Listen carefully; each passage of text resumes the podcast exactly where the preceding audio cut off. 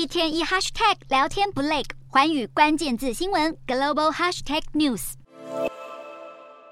在禁止反对派参选的情况下，柬埔寨现任总理洪森所领军的执政党人民党在二十三日的大选获得压倒性胜利，得票率高达百分之八十二。外界普遍认为洪森是在为他的长子世袭继位而铺路。果然，洪森在二十六日就宣布了要辞职的消息。洪森这样的说法，就是要全体民众接受洪马内即将上任的事实，否则恐怕会面临法律责任。这让人权组织批评洪森正一手打造的洪氏王朝，逐渐出现了北韩独裁政权的雏形。但外界对于受过西方教育的洪马内，依然抱持着改革期待，希望未来柬埔寨的对外政策会尝试往美国等西方国家靠拢，而非一昧跟随中国的步伐。事实上，中方在柬国大选后，也向洪森表达了祝贺。这几十年来，在洪森的统治下，柬埔寨一直与中国有着密切往来，包含庞大金额的投资和基础建设计划等，关系之密切，甚至引起了华府的忧心。再者，中国常年来是柬埔寨最大的贸易伙伴，也是柬国最主要的外资来源国和援助国，因此，不少专家认为，柬埔寨任何尝试转向西方的作为，都会遭到中国牵制，双方的关系恐怕不会因为新总理上任就出现太大变化。